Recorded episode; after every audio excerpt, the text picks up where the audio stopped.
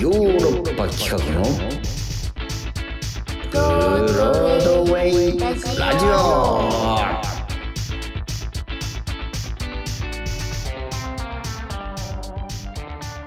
はいどうも私ヨーロッパ企画で俳優をやっております長野宗則です。そして同じくヨーロッパ企画の藤谷莉子です。はい KBS 京都 RNC ラジオ CBC ラジオお聞きの皆様どうぞ今週もよろしくお願いいたしますお願いいたします。ねえどうですか？何喋りますか？あのーうんちょっと家を開けてたんですよ。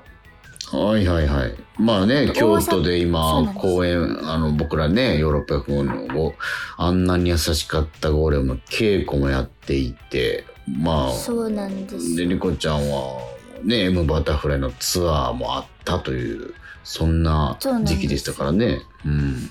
なのであの大阪 M バタフライの大阪公演から一回も東京の家には帰ってなかったんですね。なのではまあ20日余りというか、あ、ああ、開けたね。うんそれくらい帰ってなくてでもうちに植物がいるので、なんだっけ、ウンベラッタだっけ、なんだっけ？えっと、フランスフィカスですね。フィカスジャンボフィカスとはいはいパキラがいて、はい。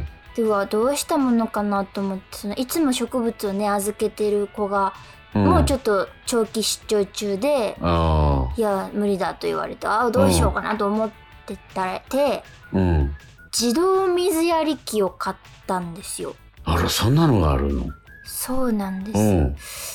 でね、まあ、自動水やり機ってどどんなもんだろうと思ってまあでもうん試しに、まあ、20日ぐらいだったらと思って買ってみたんですよ。うん。アマゾンで購入したんですけどうん。ロシア語の説明書がついて ここれは解読できないと思ったら、うん。あの後ろに英語の翻訳が載ってまして。あ英語はちょっとえー私心もとないけどと思ってさらに見ると一番隅のに日本語の説明書きがあってーあ、三カ国語。うん、一応。と思うんですけどうん。ちょっとやっぱりその心もとない日本語訳なんですよ。あ、そうなんだね。ういろんな部品とチューブを自分でつなぎ合わせなきゃいけないんですけどうん。そのパーツパーツの名前が翻訳されてなくってうん。その私にはどれがどれだかちょっと分かんない状態で。えでもなんとかこう勘とこう写真と図を照らし合わせながらこうやりましてー。うん。1週間に1回3分間放水するっていう設定であ、すごい。それ、で、電動なの？なんか。そうなんですよあおのー USB 接続する部分がはあ、つ入ってくるだ。いててでえっと USB がそのマシンに指令を出すそのうん電気で指令を出すと、うん。水を、まあ、用意しておくんですよペットボトルなりバケツなりで。うん。でそこから吸い上げてうん。でそのチューブがうん。自分の好きなように何股にでも伸ばせるんですよ。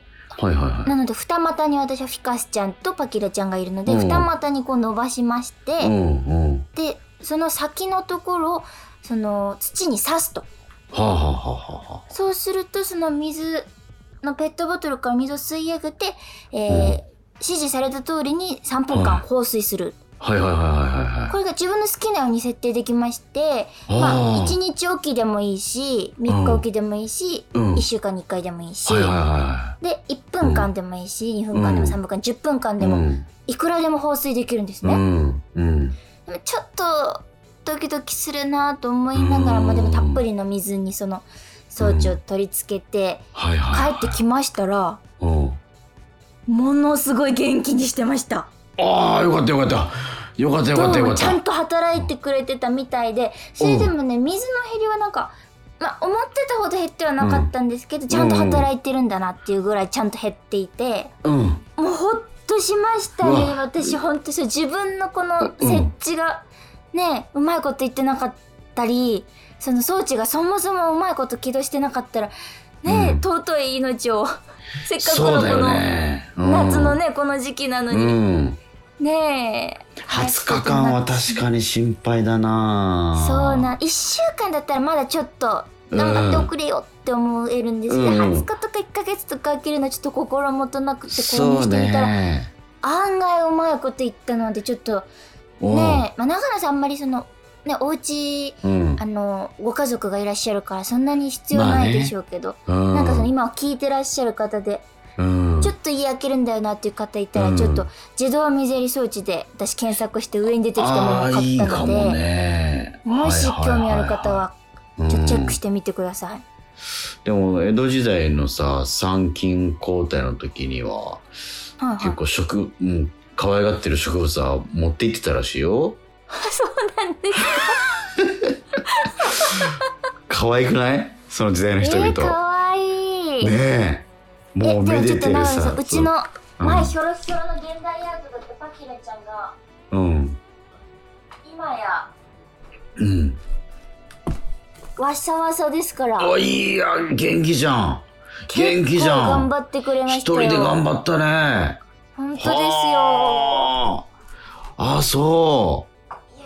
嬉しいね。いや、もう今は本当に成長期だからさ、もう植物たちが。ねまあ、花は咲かすわ、新芽は出るわで、もう見てて楽しい時期なのよ、もう本当に。確かにもう帰ってきてうわうんーって言っちゃいましうん、た、うんわかるわかるわかる。うんうん。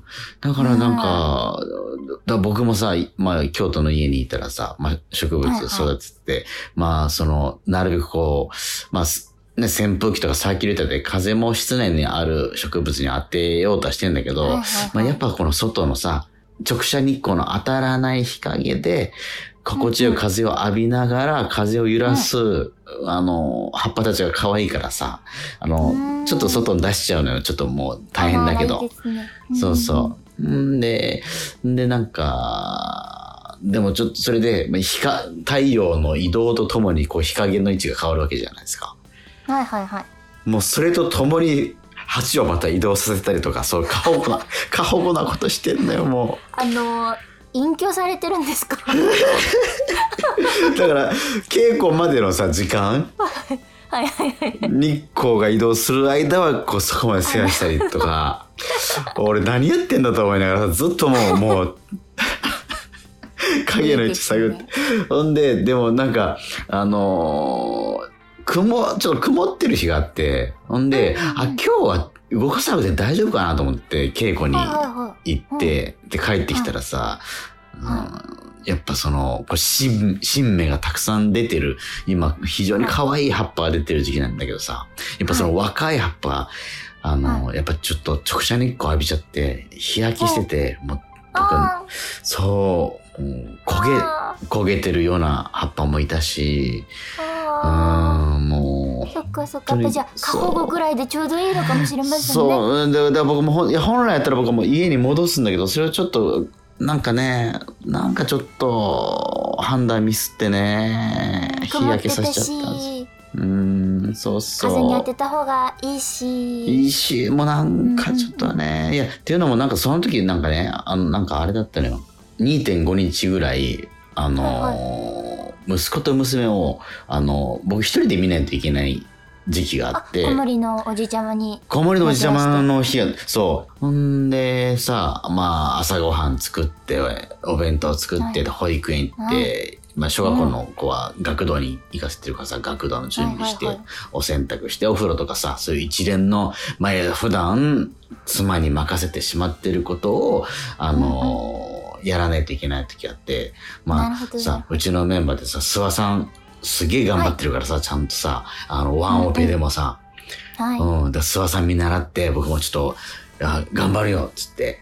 初めてだよ、僕、弁当とか作ったの。まあ別にレン、レンジでチンとかも、そんなんだけどさ。うん。うん喜なんだんじゃないですか？お子さんたち。あうん、なんか美味しかったよ、みたいな言ってくれたけど。うん。でも、まあ、そのね、ね、準備して送り出して、稽古やって、で、稽古場終わったらもうバーって飛び出して、またお迎え、ね、それ二人のお迎え行って、で、な息子のなんか、ね、髪の毛が伸びてたから、ちょっと散髪一緒に行って、みたいな。ま。あ、ちょっとそのもう、もうフルだったのよ、もう。そそんな中に、植物の世話の判断が鈍っちゃってさ。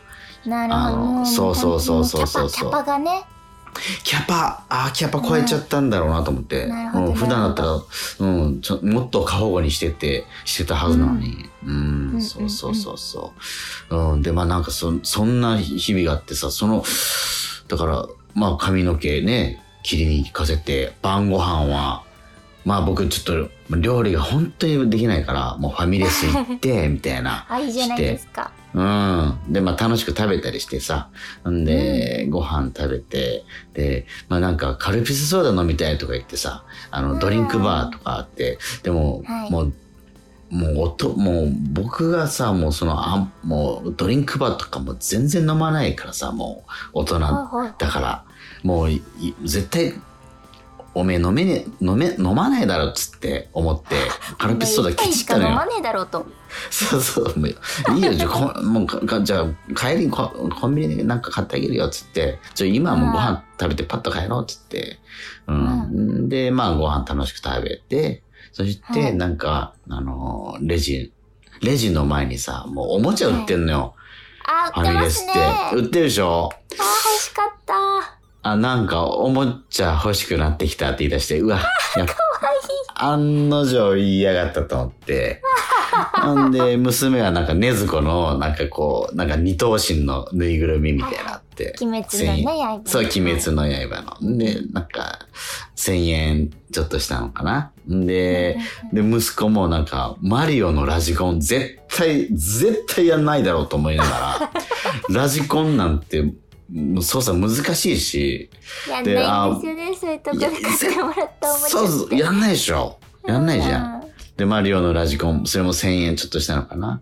んで、もう、絶対遊ばないから、あ、ちょっと、うん、やめとこう、やめとこう、つって。うん、じゃあ、まあ、もうローソンで、あの、アイス買って帰ろう、って言って。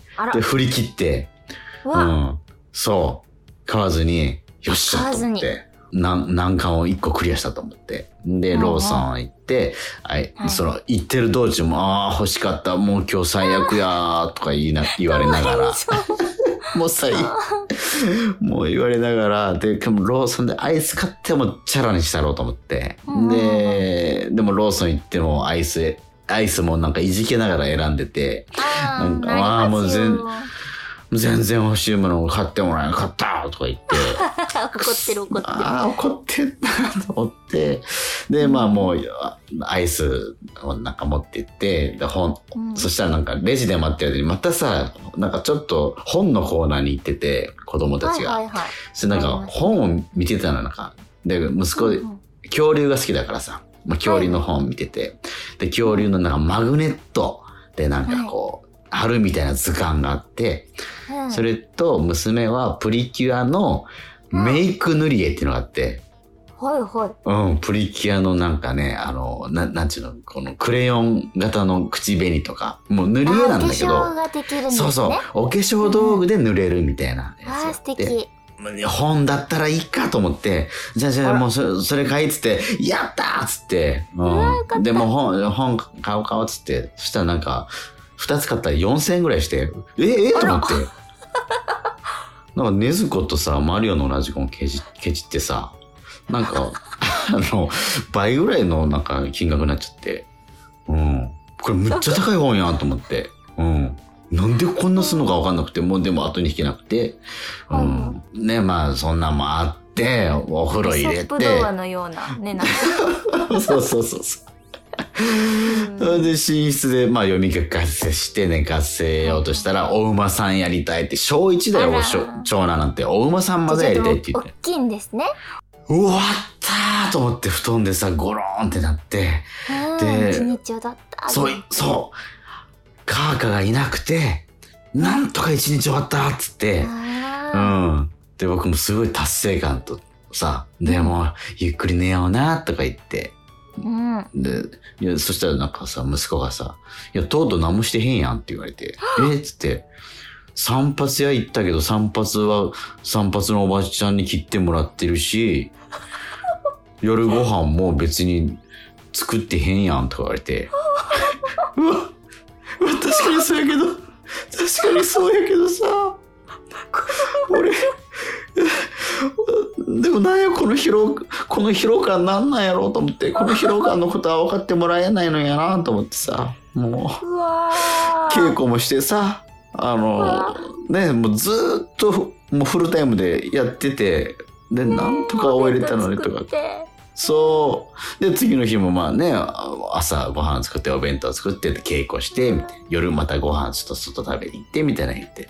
で、ね、そんで、まあそういう二日目があって、三日目が実は山で、で子供、ちょっと、本当夏に弱い子でも、子でさ、うちの子がさ、二人とも。はいなんか、はい二人とも、なんか、気管支炎みたいになっちゃって、で、通院してたら、で、一週間おきに病院行ってて、で、まあ、病院に連れて行かないといけない、朝一で。あで、その後に、奈良の実家に預けて、僕は東京に仕事に向かうっていう、なるほどなるほど。そう、スケジュールだったのよ。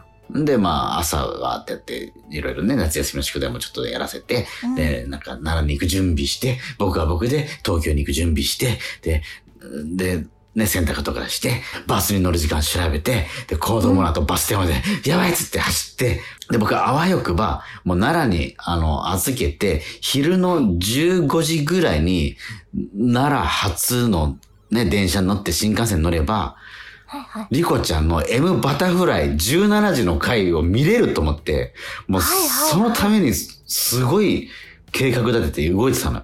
うん。なるほどそう。んで、まあ、うまいことバスにも乗れたし、診察もすぐ終わって、まあ子供らも無事いい感じに回復してて、で、金閣寺から京都駅バスに乗って、向かってき京都駅から奈良近鉄電車。もう小旅行ですよ、もう。結構な。そうでなかなかの距離ですよ、そう、でももうむちゃくちゃ順調で、もうほんと心の中もうガッツポーズして、で、リコちゃんに LINE したでしょ？チケット。はいねそしてそししたうん。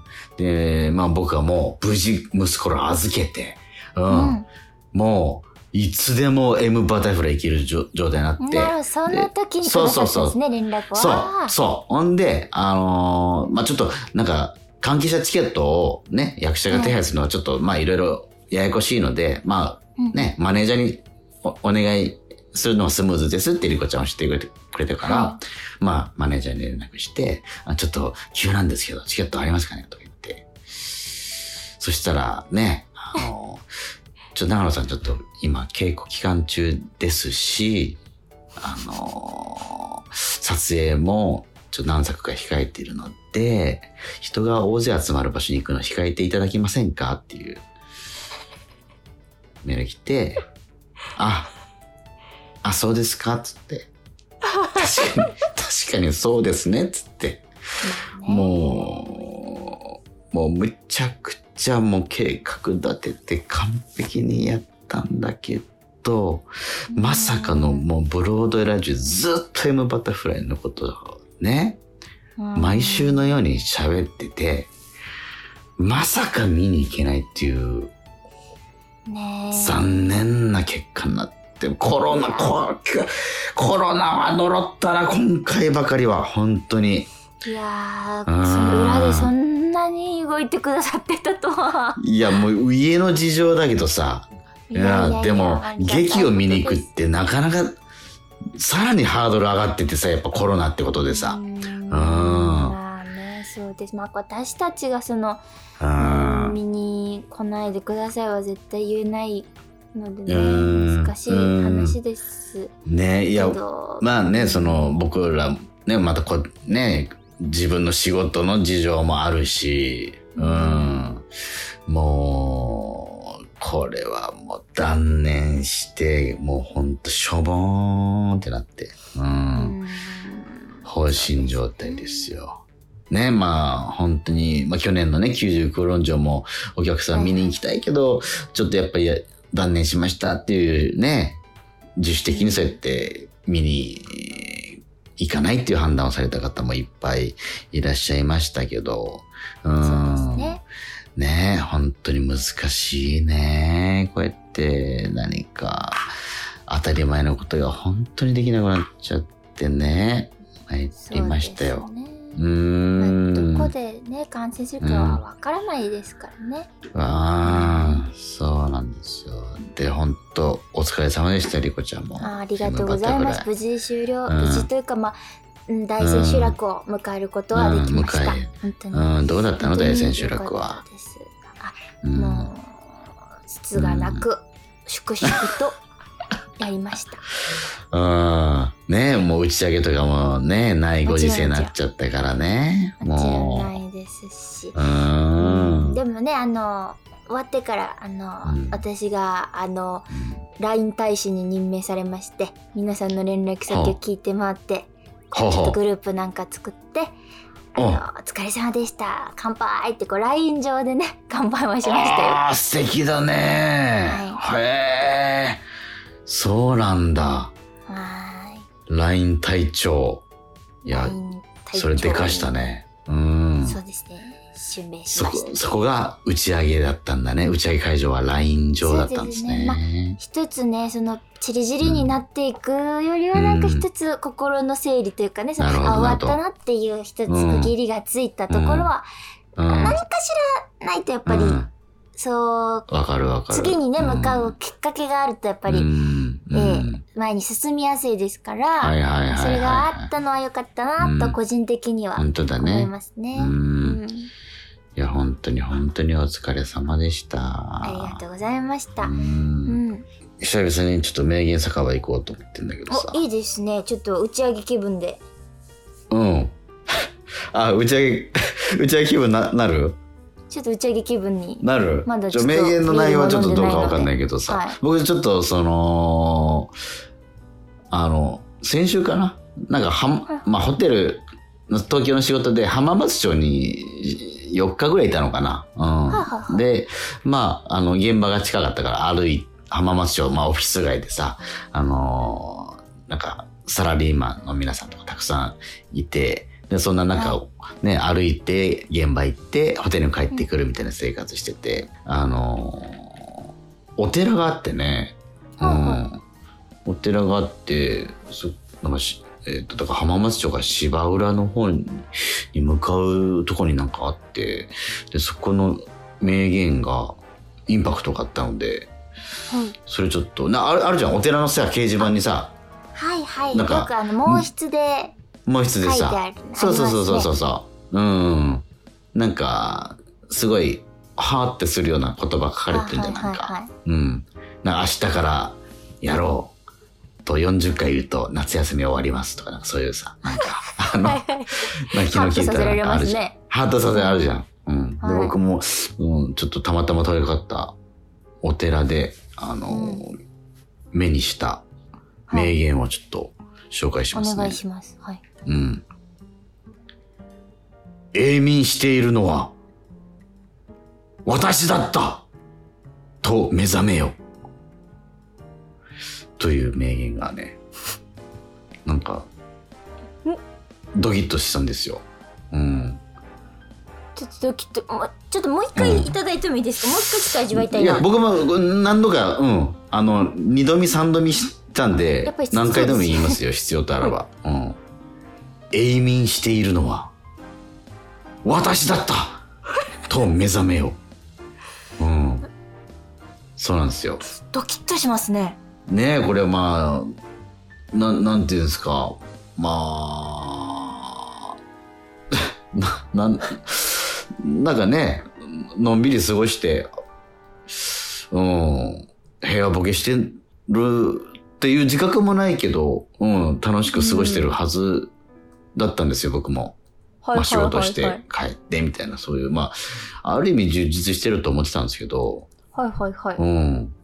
それでもなんか、え永眠しているのは私だったと目覚めよって見たときに、わ、なんか、やっぱ覚醒が足りないんだろうなと。うん。えーまだしてうん。なるほど。そうそう。まだちょっと人間としてこの世に生を受けて、はい、うん、生きるに値する、うん、はい。なんか、生き方をできてないんじゃないかっていうふうに、あの、なるほどまだ生まれてもないというか、まだそうですね、そうですね。生きてやるべきことをやってないんじゃないかっていそうそうそうそうそううそう。うん。うん。っていう、うん、過激なお寺ですね。過激ですよね。過激じゃないですか？うん。その、その名言の後に、はい、ね、誰々って、その、なんか、なんとか商人とかさ、なんか、法然とか、なんかその、ね、なんか書いた人名前があるじゃん。うん。うん、そうそうそう。これは永眠しているのは私だったと目覚めようがね、虚空からの声って書いてて、え虚空ってなんだっけ？えー、虚空っていうのは、この。虚空、あの、虚しい架空、うん。だからもう何もない、なんていうんですか？ねな、何もない、何も存在しない空間ですよね。空空間からの声って書いてあって、それもまたドキッとしてさ。う誰、ん。本当にありましたか？そのお寺は。長野さんありますありまます。あります。何度か通ったんで、す何度も、二度見三度見を何日かししましたんで、これ。本当ですか、ある、あります。実在の。声、でも、虚空からの声を書き記した、はい。永名言でございました。はい。そうなんですよ。永眠していたのは。永眠してい、永眠しているのは私だったと目覚めよう。うん、これはちょっと、ねえ、すごいぶん殴られましたよね。なんとも言えないです。うん。誰が誰がその虚空からの声を聞いたっていうのが知りたいですけどねその大体そのうん。誰が聞いたかっていうのをその 最後に書いてあるんですけどそのねえ、これ別に何もす説明できてないもんね、その誰が書いたかを。虚空からの声っていうのはね。そうですね、うん、ね思いついたっていう意味ですもんね。え。ねえ。うん、典型っていうかね、その人の、ねえ、あすごい胸の内にこう響いたというか、突シャッ然。と水をかけられたような気分です。そうですね。ねえ、いかがだったでしょう。ねえ、名言酒場。ちょっと打ち上げ、ねせっかく M バタフライ、ね、ゴールテープ切ったところで、シャッとちょっと、ピシャッとっていう感じになりましたね。なっちゃいまましたけど。だもうちょっとあの、はい。余韻に浸ろうかなと思ってて今晩ぐらいは余韻に浸。ろうかと思って全くその、ね、ねぎらいたい思いはあったんだけど、僕が出会った名言が全く裏腹のものでして、すいません。大事なことです、ありがとうございます。目を覚まさせてくださって。はい。ということで、エンディングでございます。ね。はいえー、なんだあんなに優しかったゴーレムヨーロッパ企画の公演かなとりあえずね。そうですね、うん。これが、立東プレビュー公演が9月10日から始まりましてね。うん。えー、京都公演9月16日から19日まで。えー東京公演9月28日から10月10日。まあ、この辺チケット一般発売してますので、えーぜひぜひ興味ある方はヨーロッパ企画のホームページで、えー、あんなに優しかったゴーレムのね、えー特設サイト見てみてください。はい。それではお便りの宛先をお願いします。はい、いつでもお便りお待ちしております。宛先は全部小文字で europe.broadway.gmail.com ヨーロッパ .broadway.gmail.com です。聞き取りの方々はヨーロッパ企画のホームページなどをチェックしてください。はい。えー、ポッドキャスト、YouTube の方にも、アーカイブがたくさん残っておりますので、そちらもぜひチェックしてください。ぜひ。といったわけで、ヨーロッパ企画のブロードウェイラジオ、また来週もお楽しみに。さようならさよう。なら。